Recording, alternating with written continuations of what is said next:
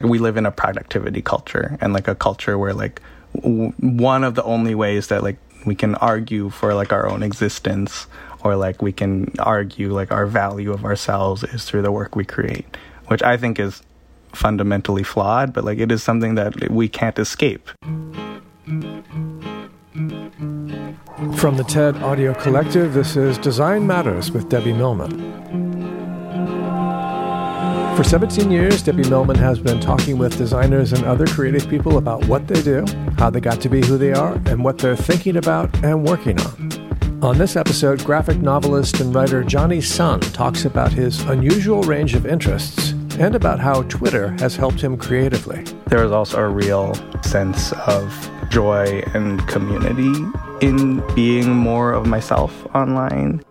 Support for this episode of Design Matters comes from Lexus, and we are thrilled to have them as our podcast partner.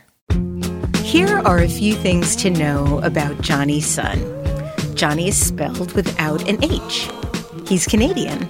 He has a master's degree in architecture, and he's a doctoral candidate at MIT.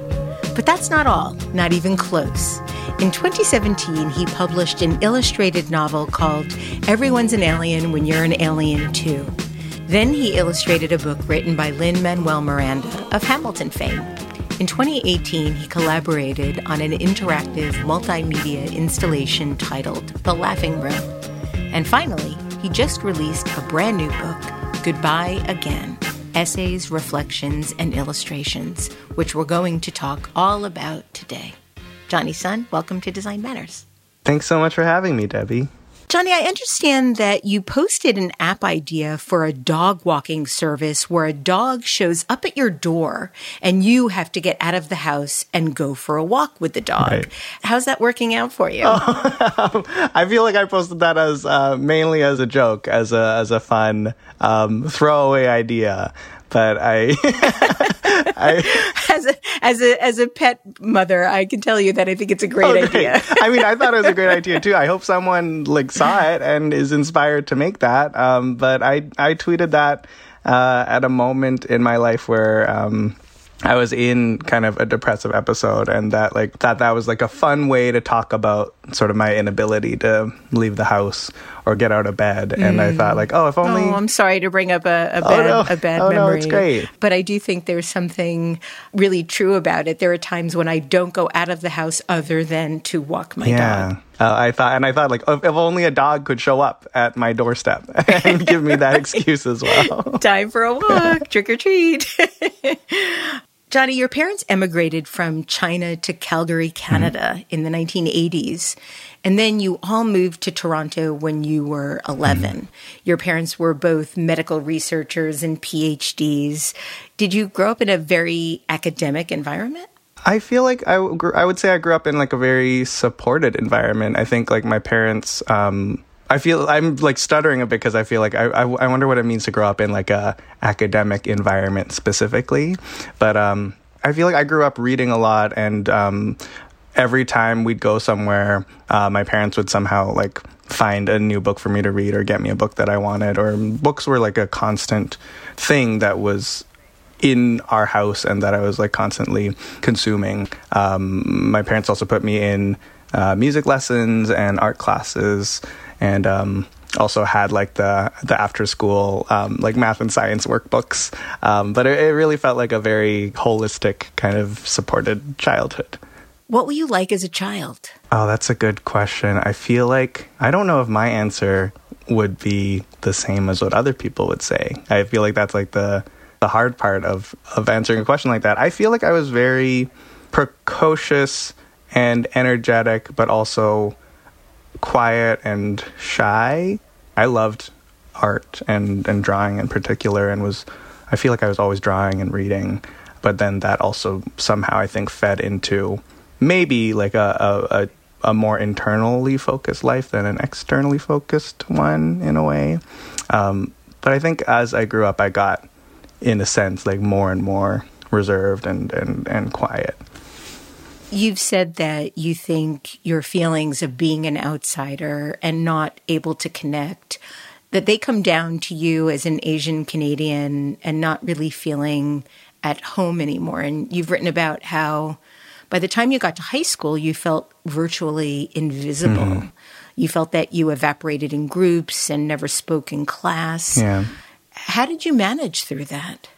I, it's interesting because it feels like while that is true, I also have memories of high school that were like deeply social and I had very deep and personal, like close one on one friendships with a few people. I feel like I wasn't very good at the group thing, but I was really good at kind of like the one on one friendship thing, the sort of like almost like the therapy friend thing that I write about in my book, which is like much more focused on like one on one and uh, conversation and like listening and sharing um, feelings and secrets and stuff. But definitely in high school, there was that feeling of outsiderness. Um, a lot of it was, I think, mediated by the fact that I moved to Toronto and that like the city I grew up in was no longer the city I was living in, and there felt like a, a pretty deep sense of of displacement or disconnection, and I think that kind of led to a feeling where I was like, oh, I don't. This is not the city I grew up in. I, I'm trying to figure this out as I'm also expected to like be a person and, and grow and and make friends. And so I think that really contributed to that um, that feeling of like loneliness and quietness in high school. Um, but I will say that I also made like a decision in grade nine.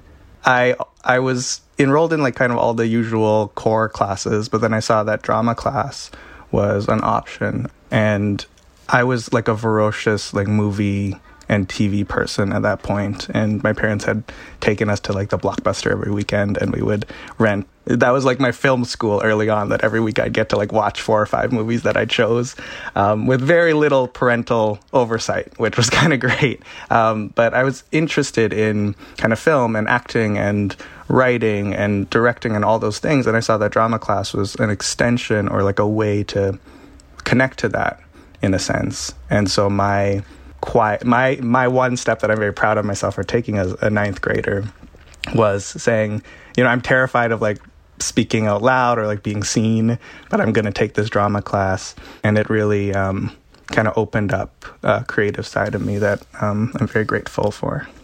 You say that when you enrolled in that local drama class, mm-hmm. that you did this to try and change your fate. yeah.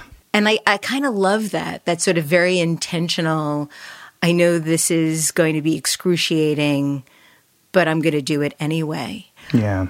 But I was wondering when I read that, I was wondering what did you think your fate was at that time yeah. that you were trying to change? You know, it's interesting. Um, I've been thinking a lot more about this, about like the the identities that like society tries to box people into, and and kind of like what what it means for like an external source to define you in ways with more pressure than perhaps like an, an, an, internal personal definition could exist. I mean, Toronto is like a very kind of like Asian city, and definitely in my high school, I had a lot of Asian friends, and there was the kind of like the in joke among like the Asian kids at school was like, oh, we're gonna all take the Asian six pack, which was like uh, biology, chemistry, and physics and then like calculus, um, advanced or linear algebra, and geometry or something like that. Like three math classes, three science classes, and I ended up doing that. But at the same time, um, I I also uh, thought like you know what, drama feels like it's not within those confines or within that definition. And this is something I'm legitimately interested in. And that ended up becoming a place where I found a lot of really close friends that I still talk to today. I understand that acting and hanging around with actors gave you what you refer to as permission to perform the way you wish you could Ooh. be. This is cool. Where are you where are you getting all of these this this information? this is this is awesome. well, it's all things you've That's said great. and I love them and I felt like they just felt so true and authentic to me because mm-hmm. I also was a drama kid in oh, high yeah. school and it gave me that same sense of freedom and a sense of being bigger, part of something bigger than I than I was on my own. Yeah. Um, and so I was really, really curious yeah. what permission you felt that gave you.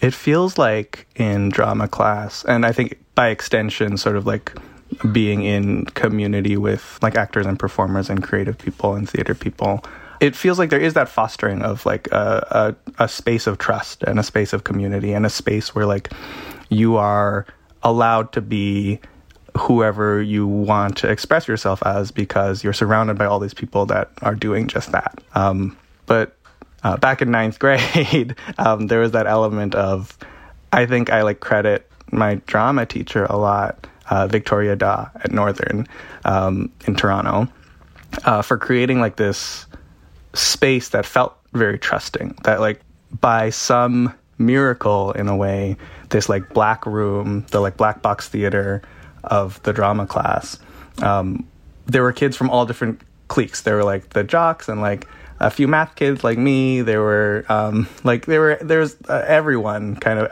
all from out throughout the school. Um, but in this in this like black box theater, we were part of like one community. It's interesting. In my high school, the jocks never were a part of the theater clique. Uh-huh. Jonny, when did you start collecting joke books? Oh, that was when I was a kid. For for whatever reason, that felt like the book, the type of book that showed up at every garage sale, like 101 jokes about football or like 101 space jokes. I still can remember like the the like shelf of like used books. There and they're all very thin. Um, but just like collections and collections of all these different kind of books of one-liner jokes. they're all like probably terrible jokes, but when you're a kid, you're just like, oh, this is this. That was like one of my introductions to like joke structure and humor and kind of like the very structure of a joke of like the the setup and the punchline. Um, but yeah, that that was always the joy for going to a garage sale of like, oh, let's see if there are any any books that are like joke books that I don't have yet. Is it true that as you developed your sense of humor, you started to give every presentation you had in your biology and English classes as comedy sketches. yeah. yeah. oh, would I love to see footage of that? oh man, there was one I remember. This was like as I like realized I was interested more and more in like writing comedy and writing plays and writing like little sketches and stuff that like I started doing that through kind of drama and through like playwriting class and started reading um, this playwright that my uh, drama teacher introduced me to called David Ives. Mm-hmm. Uh, his work is is very short, kind of surreal, absurdist, humorous plays, and um, that sort of was like like it was a lightning bolt for me of like, oh, I didn't know like you were allowed to do this. Um, and I remember he has a play called The Death of Trotsky, which is all about um, like Leon Trotsky um, dying over and over again in like different scenarios, and there was sort of like a surreal like Groundhog Day loop associated with that. But like there was a little bit of a spark in my head of like, oh, you can just like take subjects and put them through this filter or through this machine of like story. And suddenly you have a story that's also about the subject. And so i started doing that for like in biology class. I think there i did a i did a sketch I don't even remember what the sketch was about, but it was about like meiosis, I think, and like mitosis and like cell splitting. wow. Um, but I think there was a genie involved. I think there was like I, I got my one of my close friends who was like very much uh, he became a doctor and very much like uh, into like science and um, and research and stuff. But I got him to play the genie, and it was really fun for me.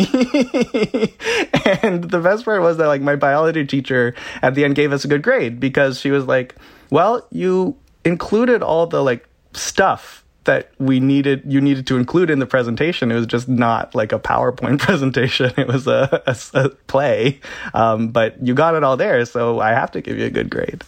Now, initially, your journey in theater and comedy ended with high school, as your parents wanted you to do something more secure, mm-hmm. especially given how good you were at math. Yeah. What did your parents want you to do at that point in your life?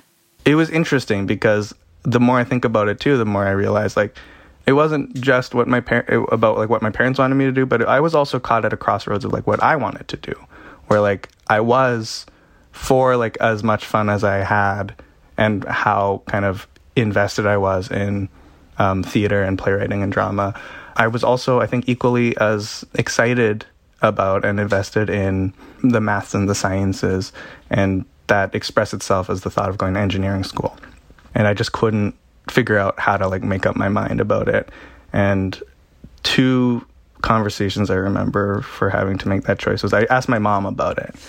She was she took me through like the thought process of like, well, what do you want to be? And I didn't really know, but I said maybe an engineer, maybe a writer or an actor or a performer.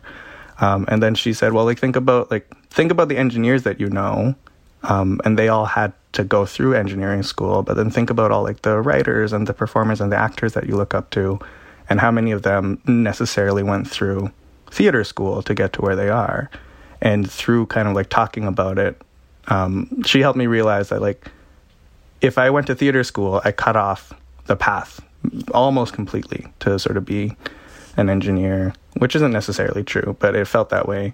Uh, and that, but if I went to engineering school, there was still like an option that I could pursue, kind of that creative writing life afterwards or during.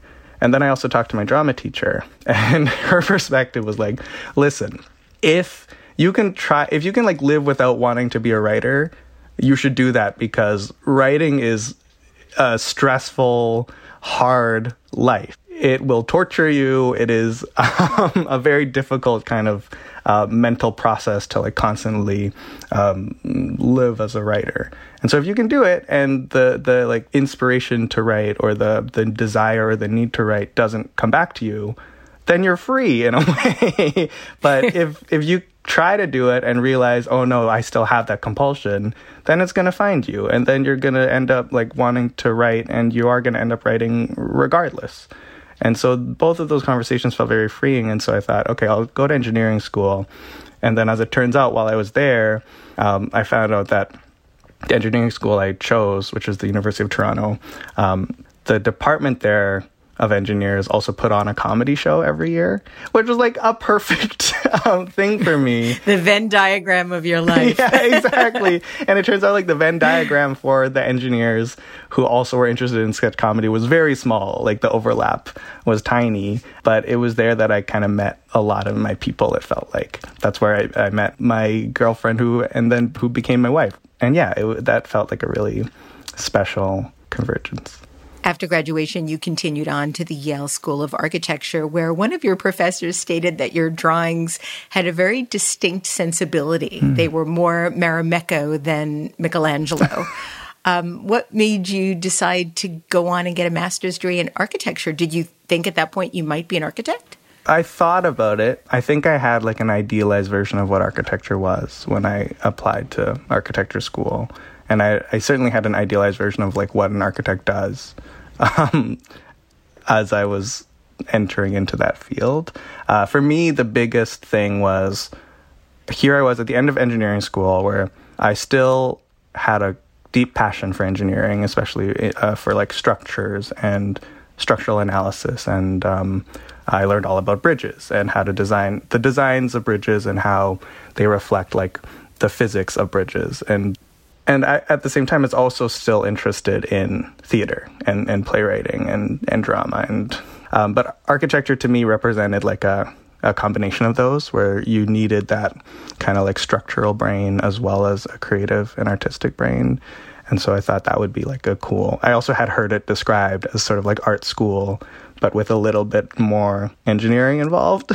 um, and I don't know how true that description was, um, but it was more of a, a hope that like architecture would be the thing that felt like it combined those two things. While you were in architecture school, you began to tweet at least one joke every day. Yeah. However, your first tweet on March 26, 2009, yeah. was simply a statement. and you stated, Japanese money looks so badass. That's right. that was it's such a random first tweet. Japanese oh, money looks so badass. Yeah. Um, when and and why did you turn to jokes? Um, that's a great question. Okay, about the first tweet, that was so 2009. you said um, yes. that was during engineering school. I think like at that point, Twitter had just come out, and it was like the the joke that everyone like kind of said, or the, the, joke that I always said was like, it's like Facebook, but it's just the status update part of Facebook. And that's how like all my friends used it. That's sort of what we thought it was of like the joke about like, oh, I'm eating a sandwich now, or like just watched this movie, thought it was pretty good. That was what we were doing. Um, but the reason I started tweeting jokes on Twitter in architecture school um, was that in engineering school, I had that sketch comedy group, and I was also doing Second City and kind of writing and found like some friends at the Victoria College Drama Society that I performed and wrote plays with and stuff. And basically, all those kind of creative communities I had no longer access to when I moved to the US and when I when I moved to New Haven. So I thought like, okay, I'll turn to the internet to do this.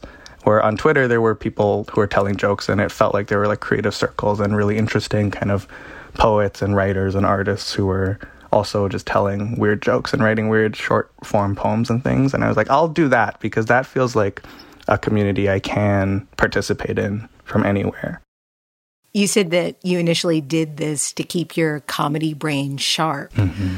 And I understand that you thought Twitter was funny in a way you didn't know you could be funny. Yeah.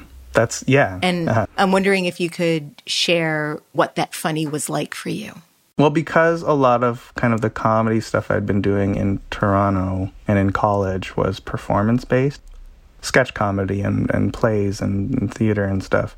And I think all of that confirmed to me that like I don't think I'd ever be able to be a performer. That like I had so many friends who were incredibly talented performers that they knew how to like be on stage and and like use their body and their voice as an instrument in a way that like I didn't and that I still don't. I don't feel like I totally have like control over my myself and my like my the way I speak out loud in real time and like the way I inhabit space, I guess. Um, but my friend, I had some friends who were amazing at that, and it, it kind of made me feel like, okay, I don't, I don't think I could be a performer, but I'd love to be a writer, and I'd love to. My thought was like, I'd love to write for them, and that'd be amazing.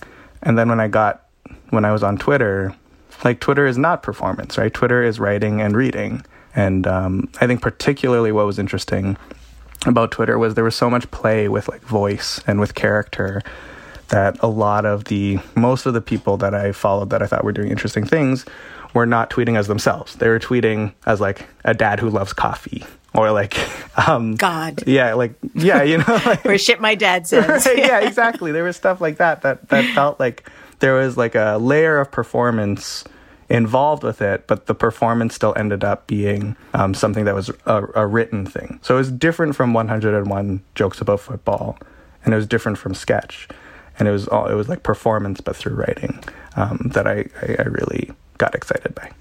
You said that part of your working theory on comedy mm-hmm. and maybe all art is that it's supposed to feel like an inside joke, mm-hmm. but you're supposed to try to get everyone to feel like they're in on the inside joke. Yeah. And and I'm wondering if you still feel that way and if so, how do you go about doing that? I still believe that it should feel like an inside joke. I don't necessarily know if it's possible for everyone to feel like they're in on the inside joke, but I, I do like the idea of being generous with like who you extend that like welcome to.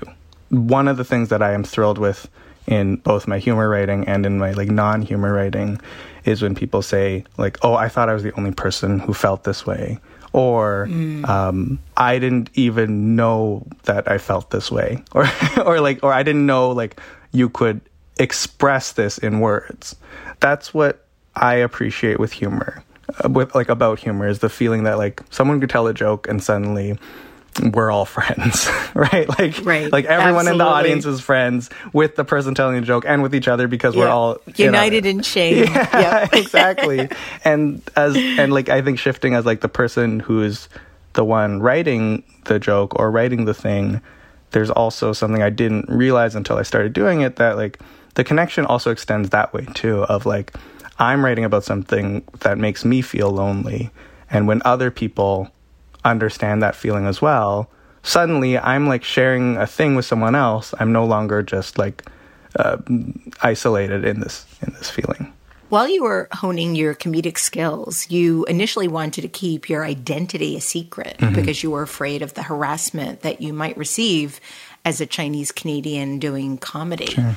Once people knew it was you, did you experience any vitriol or bullying? Yeah, uh, yeah. I wish I could say I didn't. Um, but yeah, me too. When I started really writing humor on Twitter, I like first of all, everyone I was following was also writing under anonymous accounts and like different characters and stuff. And my thought was like, okay, I just moved to the U.S. I feel pretty alienated, so I'll just like quickly draw a little alien cartoon.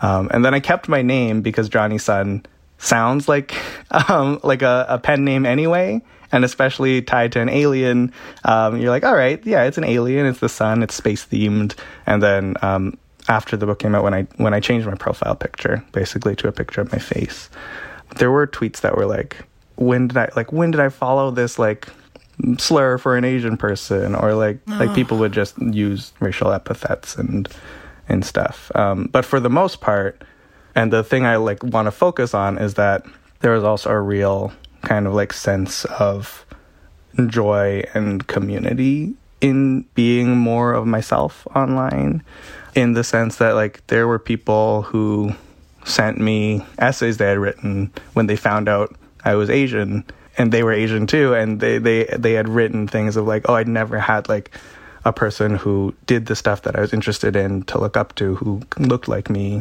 And there were people who said that they like cried when they realized, which was really touching in the sense that if you looked at the kind of broad, like Twitter comedy landscape at that time, it was very rare. I, I, I think I overlooked the like the harassment and the bad stuff because there was a lot of joy and, and, and, and nice things that came out of that. Well, one of those things was your first book. Yeah. Um, Everyone's an Alien When You're an Alien Too, which is a beautifully illustrated story about a sweet and lonely alien sent to observe Earth. And while here, he meets all sorts of characters that have different perspectives on life and love and happiness, all while learning to feel a little bit better about himself. Mm-hmm and you named the alien Jomny, mm. which was also the name of the author. You changed your name for the uh-huh. book. You used the same name, Jomny, J O M N Y. Uh-huh. Uh, why Jomny? So that this was kind of an extension of like the alien uh, thing on Twitter, um, where one of the things that I loved about Twitter was the idea that you could really create a sense of character and create a sense of voice just through text. Mm-hmm. And so when I was like the alien character on Twitter, there was a fun in like doing these typos to create a sense of like, oh, this whoever is typing this is imperfect, is like making mistakes, uh, but is not not too self-conscious about their mistakes that they're going to try to fix it and make everything perfect that like the mistakes are going to just stay there and um, something i got really excited about and like kind of zeroed in on was making sure that the typos and like the grammatical errors that I was doing on Twitter were not associated with um, sort of like making fun of any accent or any sort of existing kind of grammatical error that people could make. Um, uh, growing up as like an Asian writer, I also am very aware of like the ways people can like use grammar as a weapon. Yeah, as a weapon, exactly. Yeah. And I also grew up like correcting my parents' academic papers. And so I was very careful not to do anything that could be read as like making fun of like English second language speakers or people learning English for the first time. And I really focused in on the idea of like the keyboard based typos of like the thing, the reason Jomny, J O M N Y, is because I got really excited about the N key and the fact that like next to the N key on the keyboard are the letters B and M. In normal people's tweets, that typo exists where like instead of an M N their thumb accidentally hits one of the keys next to it. And so I really focused on that where like Jomny uh, the M is there because it's an accidental M next to the N. Um, and then I extended that to the title "Everyone's Aliebn," where there's like a B next to the N because that's also like a like yes. a thumb error. Yeah, that was kind of the the play that I was doing there. How did you develop Jomny? Did he come fully formed? Did his attributes as a character evolve over time? Talk about the way in which he came to life. The bio that I had on Twitter was alien confused about human language. And my like head canon um, for that was that human language was like emotion and was like the ways to interact with people. So this alien who like primarily is confused about like learning what emotions are and this like journey of getting to know people and like learning these kind of deep human yeah feelings and and thoughts and like anxieties and emotions. I think that was tied to like a personal awareness of like my emotional kind of identity and the the emotions i was going through at the time. And especially as i was focusing on the book i was also um, learning more about like my anxiety and my depression and my mental health and i started seeing a therapist and i started like talking to my friends about it. Like I, I, I feel like the thesis of the book is sort of like if you are able to be open with yourself and with like other people, then it helps other people open up, and then you you can connect with people better. And so that idea of like everyone's an alien when you're an alien too, um, really means like, yeah, we are all let's let's all share in our like our confusion about the world, and and together we can find community. Now it's time for an ad I created with our sponsor, Lexus. I'm Keenan Scott II. I am uh, now officially a Broadway playwright, and I'm a hybrid artist. I'm an artist all around. Keenan is a TED Fellow, and his play, Thoughts of a Colored Man, will be the first new play to debut since Broadway shut down over a year ago. I talked with him about how empathy guides all of his work. My first love in life was drawing and painting. Eventually, in my teenage years, I stumbled across the art form of poetry. And then when I got to college, I decided to study acting. When I started learning the great American plays, I didn't see myself represented. I wanted to create something that me and my peers can unapologetically be ourselves. And that small novel idea I had ended up turning into Thoughts of a Color Man, the play that's preparing on Broadway. I read an op ed that you wrote in American Theater magazine about the motivation behind Thoughts of a Colored Man. And you stated this My ultimate goal was to foster empathy because I wanted to be seen. I wanted to help create a world in which the lives of Black men were as valuable as their white counterparts, fueled by angst like an architect, I began to piece together fragments of poems, monologues, and thoughts I had written, outpoured the first draft of the play that would become Thoughts of a Colored Man. Keenan, why has empathy been so important to you and to this play in particular? I didn't realize that I was weaving in the element of empathy into my characters until I started hearing responses from people witnessing my work. And I started to realize when people would tell me how much they learned from seeing these black men in their environment, not necessarily attached to discrimination or racism, but really seeing these men in their everyday life and seeing them engage with each other. So very early on, I knew empathy was very important for me in my work because I would hope that if anybody read anything from me or saw any of my productions, they learned a little more than they knew before they came in that door. So they might look at that young man sitting at a bus stop a little different. They might look at that grocery store worker a little bit different. They might see that man that's riding on the train with them just a little bit different. So empathy is very important for me. And I think it's very important for us just as human beings. How would you define empathy? Empathy for me is the understanding and care for something or someone that's unlike you. How are you able to create empathy in your work? I try to write from the most authentic and truthful place that I can.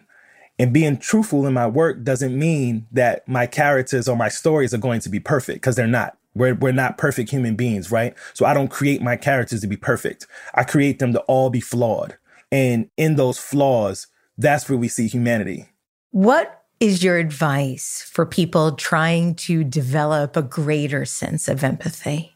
Try to surround yourself and talk to and immerse yourself in situations and things that are unlike you. There has to be an effort put in to building empathy by taking yourself out of your comfort zone and out of your own personal community, whatever that community is.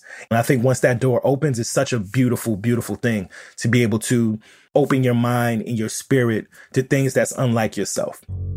Lexus also believes that empathy emerges when you focus on people and leads to innovation.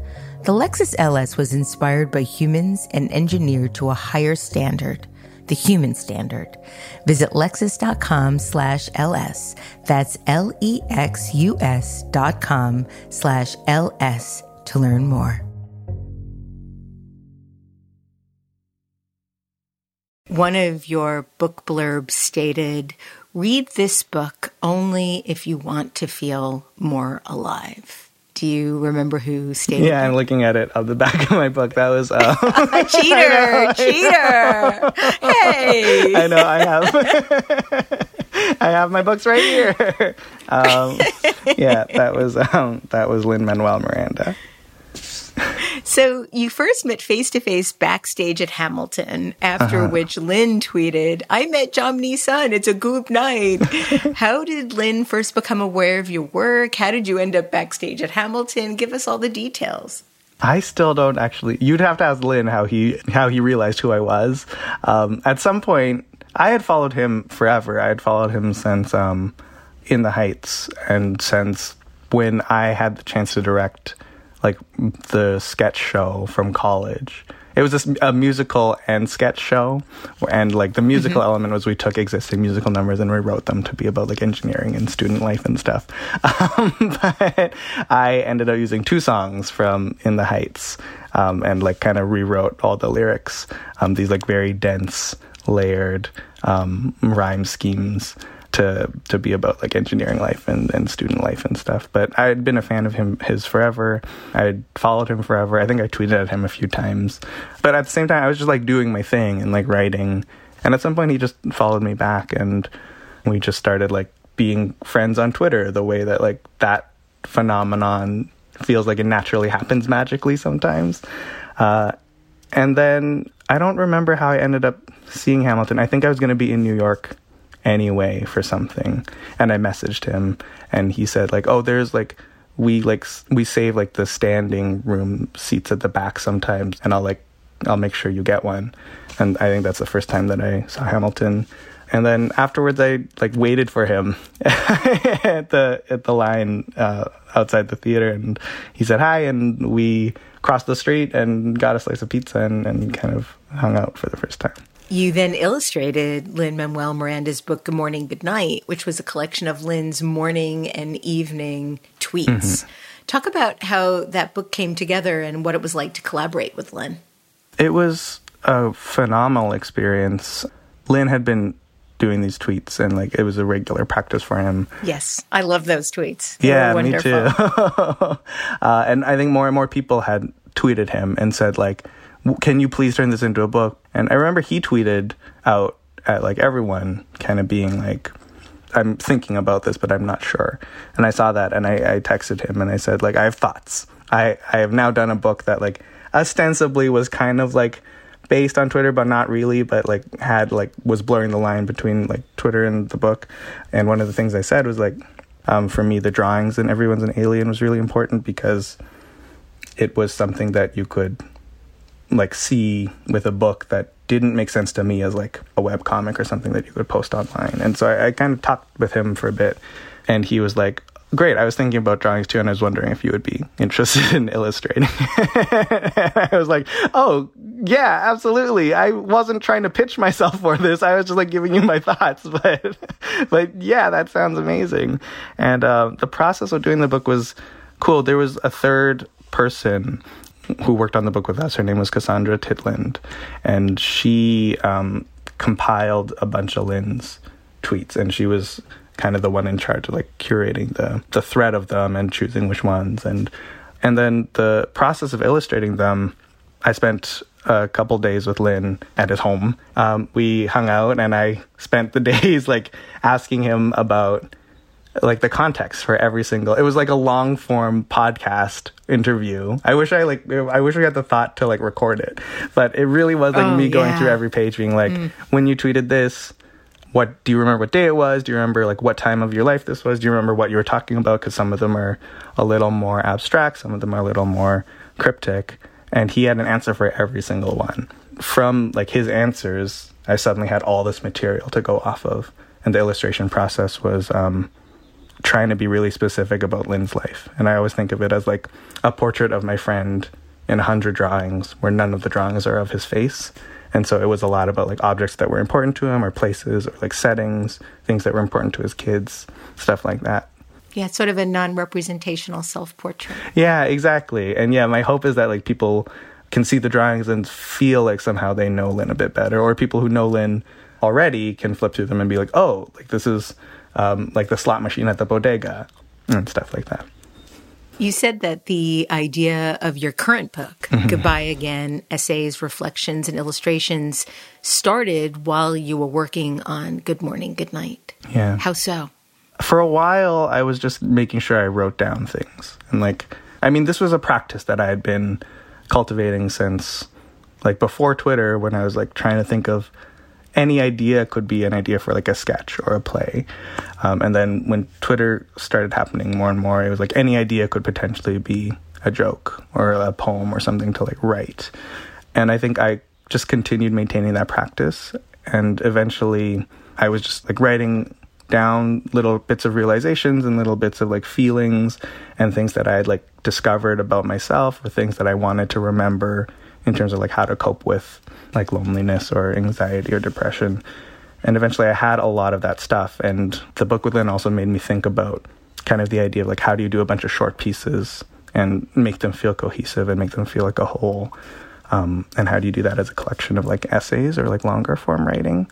And then my wife, who was not my wife at the time, she noticed like I was writing all this stuff and I was enjoying it. And she said, I think this is like, this should be your next book. That like clearly there's something about there's a there are recurring themes and ideas through this stuff. And is it true that you wrote most of Goodbye Again on your phone? Yeah, yeah. I um Wow. Yeah. That's talent. oh, thanks. Honestly, the thing that makes it easier for me is that when I open up like a Word document on my computer, suddenly like it feels too formal and it feels too scary of like, oh now I have to like sit and be a writer. Whereas like if I open the notes app on my phone and jot some stuff down, that doesn't feel like I'm writing. It feels like I'm just like taking notes. It feels like I'm it feels the same like physically as I'm like texting a friend, right? That helped a lot in terms of just like gathering ideas and figuring stuff out and not feeling self-conscious about like I am writing a book. You originally wrote the book during the year you were supposed to be taking a break. And in the introduction to the book, you state this From this break taking, these essays came. A year of trying to take a break became two years, then three years of writing and putting these pieces together and working on this book. And over those three years, working on this book kept me some consistent sort of company as I navigated some destabilizing goodbyes of moving out of different rooms and different apartments and leaving different cities, and then some destabilizing hellos of trying to find ways to live in the new places I landed in. Jonny, what was the biggest thing you learned about yourself during the process of writing this book? Oh man, that's a great question. This might feel a little meta, but like I think there's a level of like anxiety that I always carry with myself. Like there's always like a a level of alarm for me of like I, am not doing enough. I'm I, I don't know what I'm doing. People think I'm a fraud. I'm bad at what I do. There's like constantly like that thing in my head, and I think like through doing the book, um, it made me feel like, oh, all those periods in the past where I felt like I didn't know what I was doing, those all like went into the book now. So like there must have been some version of like knowing what I was doing back then. And it helps give me like a little bit more comfort that like maybe right now I'm also doing all right, even though if it doesn't feel like it. Yeah, the perspective of time. Mm-hmm. Yesterday, I learned a Korean word. Um, the word is Han, H A N. Mm-hmm. And there's no actual English translation, um, but it sort of means beautiful sadness. Mm-hmm. And it was interesting that I learned that word in preparation completely unrelated yeah. to my interviewing you because I thought that's the word that describes this book. It's this beautiful treatise on love and longing and sadness and solitude. And I've picked a few quotes that I wanted to ask you about. Sure. In the book, you write, You can't outrun sadness because sadness is already everywhere. Sadness isn't the visitor, you are. And I was wondering if you sort of felt like sadness was just part of the constancy mm-hmm. of, of your foundation in some way. Yeah, definitely. Even in like the happiest moments, like sadness kind of exists. And so like that passage at the beginning of the book was was about can I run away from it? Or like can I push it away? And then at the near the end of the book, there's like a passage that I have about sadness again that's called visiting sadness. And it kind of flips the perspective and it um it treats sadness as like as a as a visiting bird that like will come and will go and then you can observe and then you can sort of um, it's not worth kind of trying to keep them out because they'll find a way in but as they're here you can observe them and see these birds and then they'll leave eventually. Um, so i wanted to present like two ideas of sadness. Interesting that you should say that because i'm about to share two quotes with you about a topic you write in the same way that sadness is always there i find the idea of work and working comforting it feels like I can leave everything else behind, but as long as I am with myself, I can always work. I can always do something with my time. It's something I can always turn to. Mm-hmm. And then in another passage, you state, the only way I feel able to take a break is if I stay up all night working or if I stay up for multiple nights working until I finally exhaust myself physically and mentally to the point where I am forced to stop working because I am incapable of producing any more usable work, at least for a day. I fear that I have learned to look forward to burning myself out like this, to love this numbed exhaustion, because it is the closest thing I can get to some form of rest. And I'm sad that this is the only way I allow myself to actually take the rest, because it is the only circumstance in which I can see rest as productive, in that resting at this point is the only way I can get back into working shape once again. I feel so similarly in so many ways. You burn yourself out, I end up getting sick. Like that's uh-huh. the way it's it's for me, you know, that resting yeah. comes when my body just forces me to stop. Mm-hmm. Talk about that that sense of overachievement, workaholism, however we want to call it. Do you think that work helps distract you from sadness? Yeah, I think there's well, I also want to like preface that I think a lot of my attitudes toward like work and productivity probably come from like engineering school and architecture school and then like being a PhD student and like that. And I, it, I'm still working hard to like undo it, but for a long time I was just like deep into it. Whereas like I'm in it. In engineering school, I um I stayed up like four nights in a row and gave myself like a stomach ulcer that made me miss a bunch of exams. But then I like I remember feeling so horrible, and then a year later, some of my friends um, I over like we were talking about like working and and someone was like, "Oh yeah, did you hear that like some guy was like working on his bridge project so much that he like gave himself an ulcer and like isn't that why isn't that like cool?"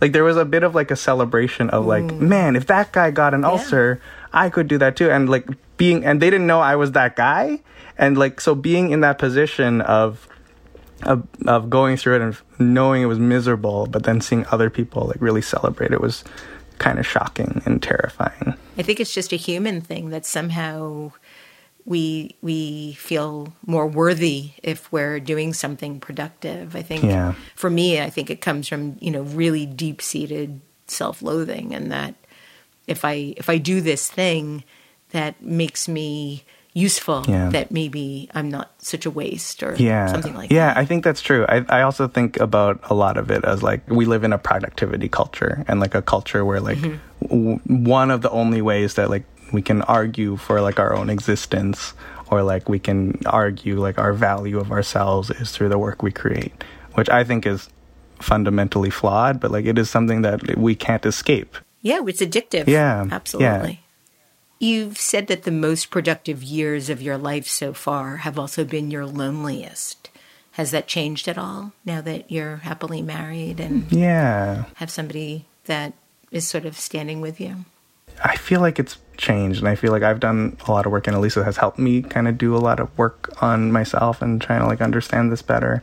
But certainly, like us being together in like one place during the entire pandemic has helped me really like reassess my priorities and like I like do not like the feeling of like having to be in the same room as this person I love and like not having time throughout the day to like interact with her and talk to her. And so that's absolutely kind of shifted my my balance i think I have one last quote that I want to ask you about, and then I'd, I'd really love to ask you to read Yeah. one of my favorite passages um, from Goodbye Again. Um, but this last quote is a long one. You write A friend asked me after an objectively good and exciting thing happened if I celebrated it. I laughed it off with a ha, no, which I still feel bad about.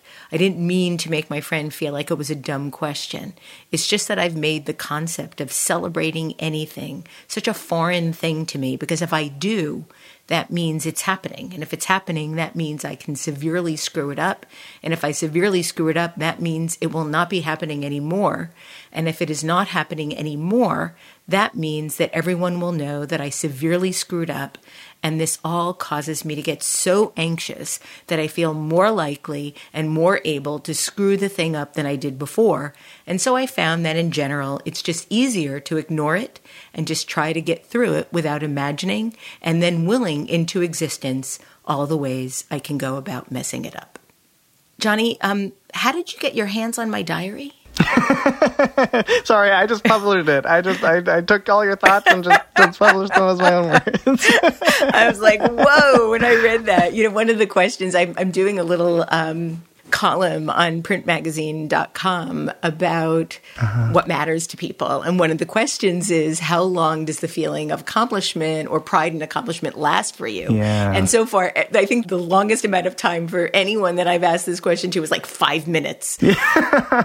so I completely relate to this. And I'm wondering why is it that humans have such an incapacity to feel good about what they've accomplished. Yeah, I spend my time, a lot of my time thinking about that too. Um, just like as an aside, I already feel like I'm not the person who wrote the book. The- to me, the book was such, it existed with me for so long.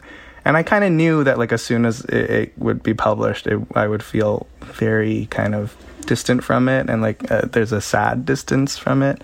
I tend to, and I'm trying not to, but I tend to identify myself using the projects that I'm currently working on. That like when I was Sure. working on the book, I could be like, "Oh yeah, I'm an author because I'm working on this book."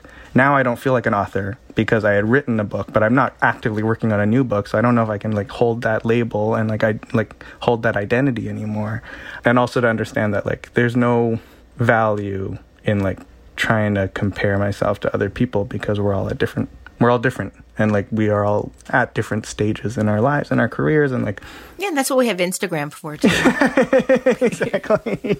Um that like it's so I, i'm trying to like really um really not feel like i should be doing something else. I'm trying really hard to just be like okay the book came out and i'm i can be happy with that and just sit with it for a bit. But that's hard. That's that's I hope you can do that because the book brings so much happiness to people.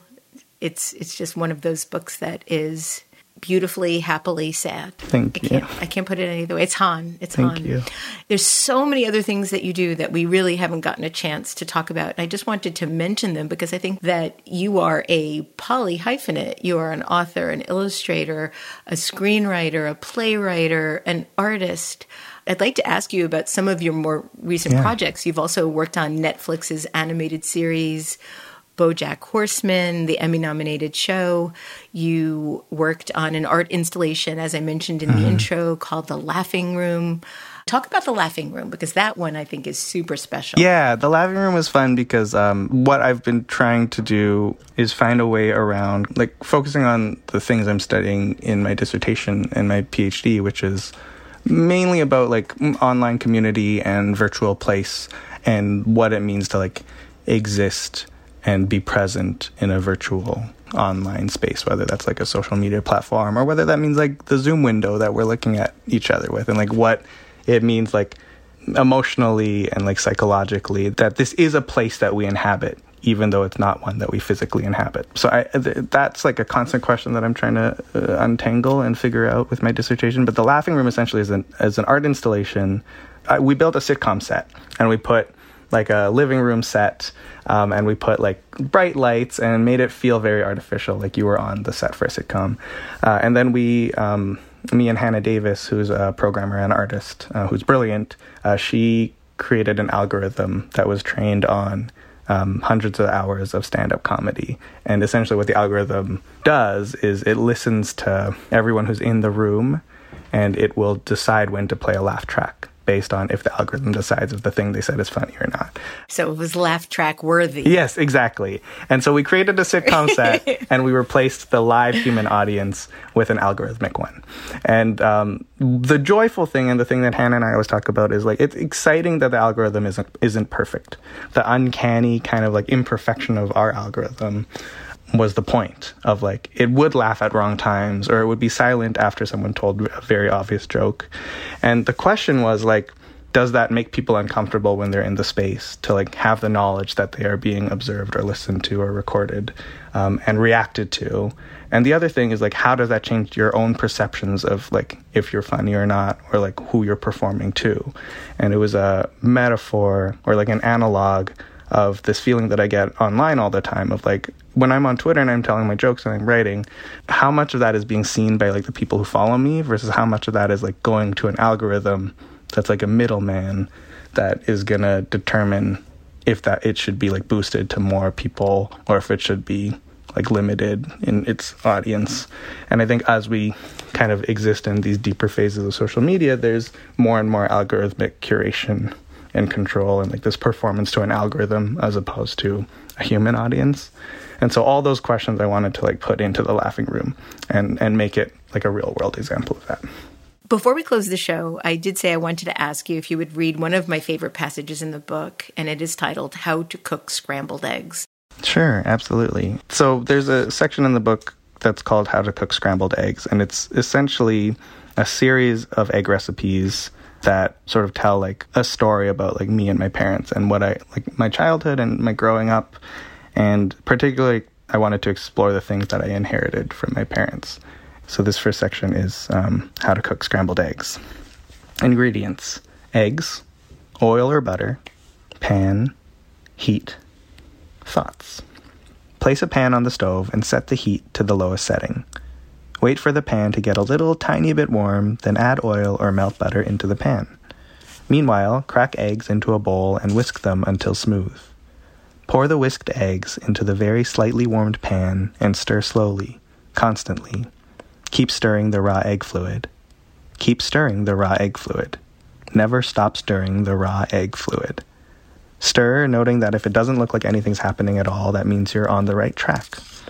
Stir, noting that if it looks like nothing will ever change, that means you're doing it right. Keep stirring the raw egg fluid. Stare at the eggs you're stirring until you forget everything else. There is only the egg fluid. Watch it swirl as you stir it. Never stop stirring. As soon as you stop, the eggs will set and burn. Just keep stirring. Keep zoning into the egg cyclone until you forget that you're the one stirring it and until you forget yourself.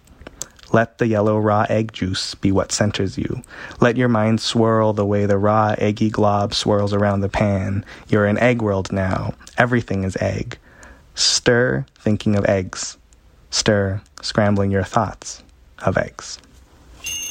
Jonny Sun, thank you so much for creating work that matters, and thank you so much for joining me today on Design Matters. Thank you so much for having me, Debbie. This was such a pleasure. Thank you. Jonny Sun's latest book is titled Goodbye Again Essays, Reflections, and Illustrations. And you can see more about what Jonny is up to on his website, jonnysun.com. This is the 17th year we've been podcasting Design Matters, and I'd like to thank you for listening. And remember, we can talk about making a difference, we can make a difference, or we can do both. I'm Debbie Millman, and I look forward to talking with you again soon. Design Matters is produced for the TED Audio Collective by Curtis Fox Productions. In non pandemic times, the show is recorded at the School of Visual Arts Masters and Branding Program in New York City, the first and longest running branding program in the world. The editor in chief of Design Matters Media is Zachary Pettit, and the art director is Emily Weiland.